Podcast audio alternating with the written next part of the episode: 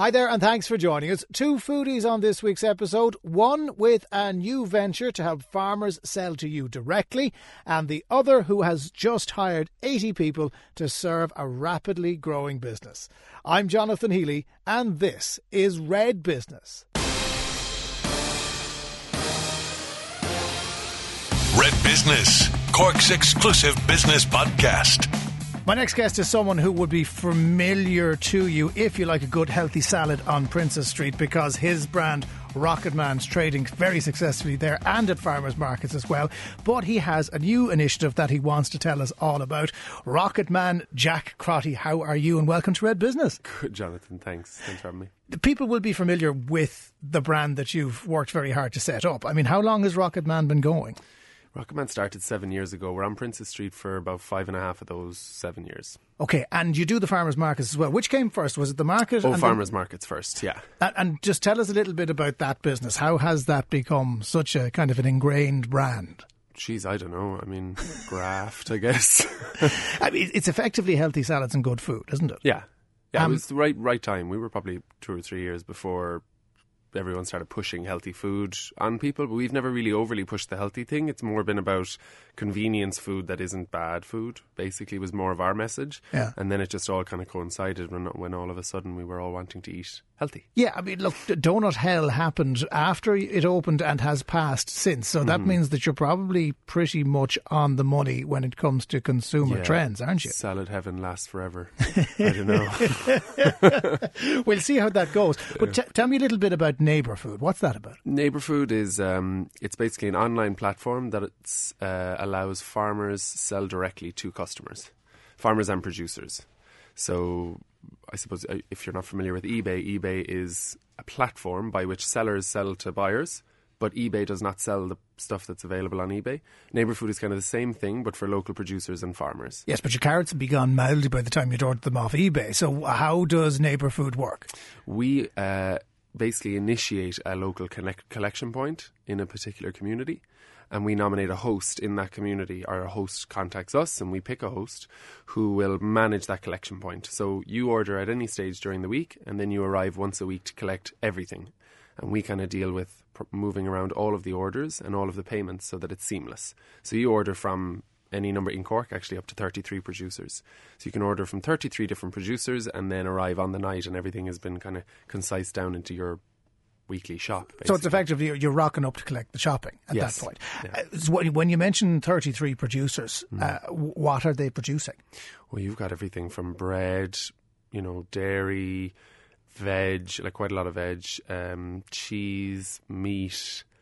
Uh, and then anything much more specific like fermented drinks and different types of prepared foods, ready to eat meals.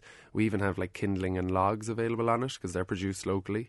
So it's re- we're really trying to anything that's made locally can be included on. Mm. Now, why basically. would farmers want to get involved in something like this? They have a model that is established that mm. involves if it's let's take meat for example, mm-hmm. cow um, lives a very happy life to a certain point, then gets put onto the back of a lorry and sold. Off it goes to the factory and made into steaks. How does Neighbour Food intervene and change there? Well, I think Neighbour Food responds to that in two different, in the same way, but with two different consequences. One, m- the majority of small producers bear the brunt of poor margins. And They're shockingly bad in, in terms of supermarkets. Yeah, I don't think they? people realise that it, it, can be 15 to 30% is kind of the usual figure that's kind of being used, particularly in, in raw foods like meats and, um, and veg and things like that. But not only that, but the customer is also waiting a long time to get something. So, like the shelf life of things is kind of crazy. Like we have a, an organic producer who produces veg and leaves and things like that.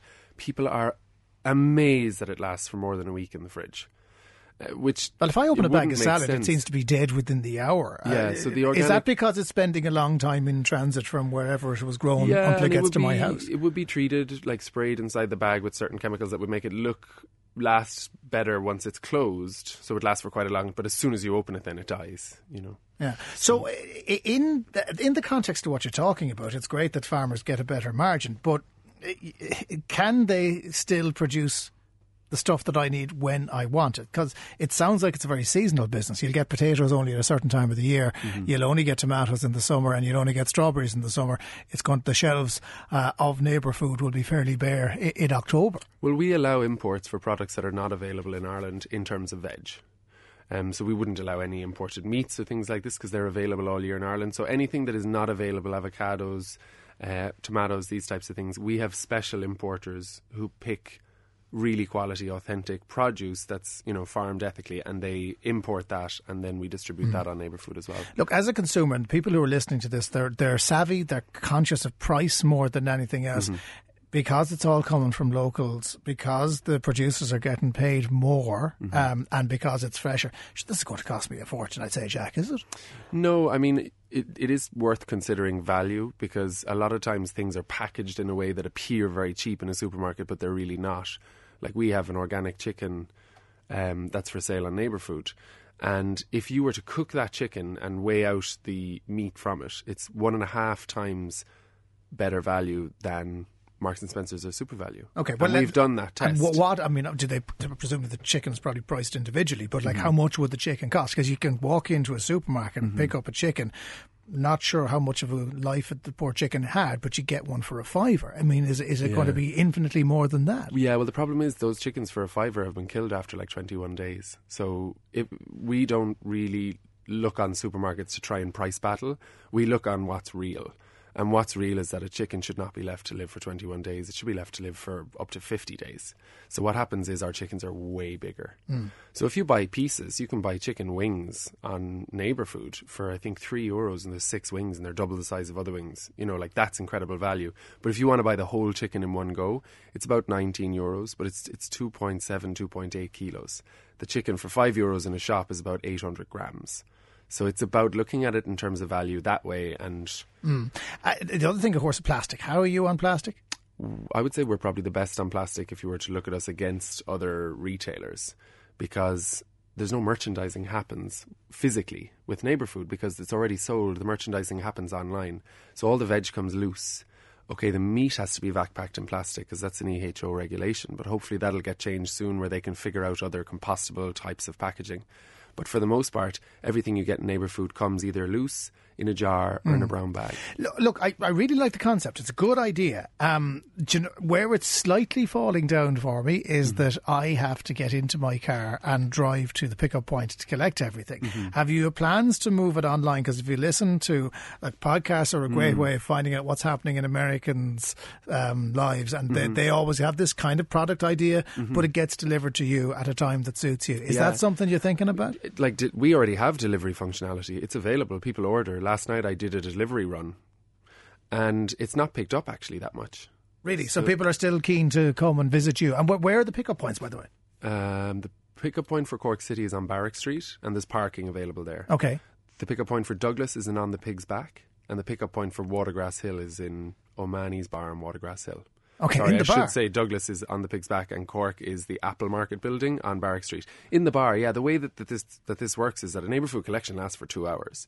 So we use it as a way to activate an empty space. So it could be a bar, it could be a community centre, a community hall, a church, mm. a school, um, another business like Red FM could be a, ho- a host. Oh, I wouldn't. Leave, I wouldn't leave any food here to be gone the by the time someone to pick it up. Very poor. Jack, I mean, look, uh, you're hoping this is going to go from strength to strength. Have you have you ambitious plans for this? I mean, do you want to see this? Is is it the idea you want to see spread, or do you want the business to spread? I mean, it is an idea for sure. Um, but the business needs to work out as well. So growing it organically is important. It's about trying to spread the new way of shopping kind of calmly and slowly so that people can get their head around it because once people start using it and engaging it does become a community thing you know you you order online you come you collect your box and every now and again there's different events and you can meet the different producers and stuff so people are really winning over to it i would say that from um, the point of view of like a national expansion. We are very much expanding nationally. We're launching in Dublin at the end of May, and we have about maybe three sites that will be up by then, which are scattered around the country. I see this as a rural implementation rather than an rather than an urban one. I think that it'll work well in urban environments, but what'll be really exciting about it is that it'll bring farmers market kind of quality food to a smaller um, uh, population. Okay, and obviously the farmers benefit as well because they get to sell directly as opposed to going through third parties who take a fairly sizable chunk out of their profit. The website, if people want to look it up, Neighbourfood.ie. Okay, well, I look forward, for one, to visiting my local pub to pick it up in the future when when it does spread out. But for now, neighbourfood.ie. Jack Crotty, Rocketman slash neighbourfoodman, thank you very much for Thanks, joining us in Red Business. Cheers. Red Business. All that's best about business in Cork. Now, my next guest has just opened the doors to a brand new location at St. Patrick's Woolen Mills in Douglas, less than a year after the ribbon was cut at their second location in Eden Hall, which means they must be doing something right at Fudi and More. Song Yi, how are you? Very good, thank you. How are you? I'm good. Thank you so much for joining us. Tell us about Fudi and More. What does it do and who are you trying to get through your doors? Great. The Foodie MO, it is global cuisine. We, um, we, we offer a wide range of the food, which is um, Asian street food, Chinese, and the Italian food, European food. Right, um, it's offer for the the range of um, one one go one order can uh, avoid a lot of the uh, the taste of the family. So, in other words, what you're trying to do is you've got a one stop shop for all of these types of foodstuffs. Exactly. That you, you go, you get everything you need. From your accent, I'm presuming that uh, people are going to pick up that you're not from Cork originally. So, where are you from? Myself is from China. At what part? Uh, I'm uh, from the uh, Shanghai. Okay, and how did you end up in Cork? Yeah, um, I I come here for a study, and after college, I started my own business. So, what did you study in college? I'm presuming you're going to tell me you studied business. uh, Did you? Yes, Yeah. exactly. So, some something went right in Cubs that that you saw an opportunity. So, what was that unique selling point? What did you think you could bring to your business? Great. Yeah. Um, we uh, we started in this business since 2017. We done a lot of research on this pro- project. Uh, the basically now, right? Uh, what we do is we we want to bring in the healthy, faster food. That's the demand. What is uh, the people looking for at the moment? Yeah, in because the market. I'm, I'm I'm I'm not going to disparage any particular restaurant here, but our vision of Chinese food was always a little skewed as to what Chinese food actually was. Because when I went to China, I was realizing it's a very different concept that we have. Are you looking to to reset that a little bit with more traditional Chinese food, but stuff that Irish people would eat? Yeah, uh, actually, we are we have a strong chef background who working on those part. We are partner with the nutritionist Lucy Helen, and partner with the um, the Kilbrack organic farmer, uh, Boba Brother uh, organic wine, to bring in fresh uh, organic ingredient to the food to make the best quality out of the food. Okay, so in other words, quality is huge for you, and and you have a big uh, centre in the Marina Commercial Park, don't you? You- How many people do you We have are. there? We we currently hiring eighty employees for our three stores. Okay, so you've got a lot. Uh, so what happens in the marina then that feeds out to the stores? Do they do a lot of the food preparation then on the marina side? Yeah, we prepare the food from the scratch uh, in Marina and deliver it to our uh, branding stores. So how do uh, Irish people react to like the street food idea? That that really took off in the last couple of years. This kind of classical Chinese food as well, classical Italian dishes. Uh, is it the case that you know we we are we have a much wider palette now that we are willing to try things, so that when somebody comes into Fudi and more, something that they might have turned their nose up at and ignored 20 years ago, they were now willing to try. Are we more adventurous? Sure, uh, as we can see, the taste of people now it is changed. Uh, people like to try new things at the moment, and that what we do it is we renew all our menus. Um, uh, we bring in the seasonally vegetables and the tastes to uh, to provide uh, the best taste for our customers. Mm, and in Douglas, you get to sit in as well. It's a dine-in restaurant, isn't it? Yes, it is a dine-in restaurant. And how how much of a change has that been for you? For what was traditionally a retail outlet, you've now migrated to restaurant. Did you always see yourself as a restaurateur? Yeah, like uh, one part we we a restaurant, the other part we actually online as well. We have our own app that like uh, our own delivery team that like uh, deliver the quality food from our own cooking to our customers. Okay, so in other words, you have that direct access. Uh, can I point out, Song, that it's clear that you've been in Cork for a while because the word like has crept into your English an awful lot. well, I'm in, in, in, I'm in Cork over 10 years. Where um, I'm starting my business since uh, when I were in college.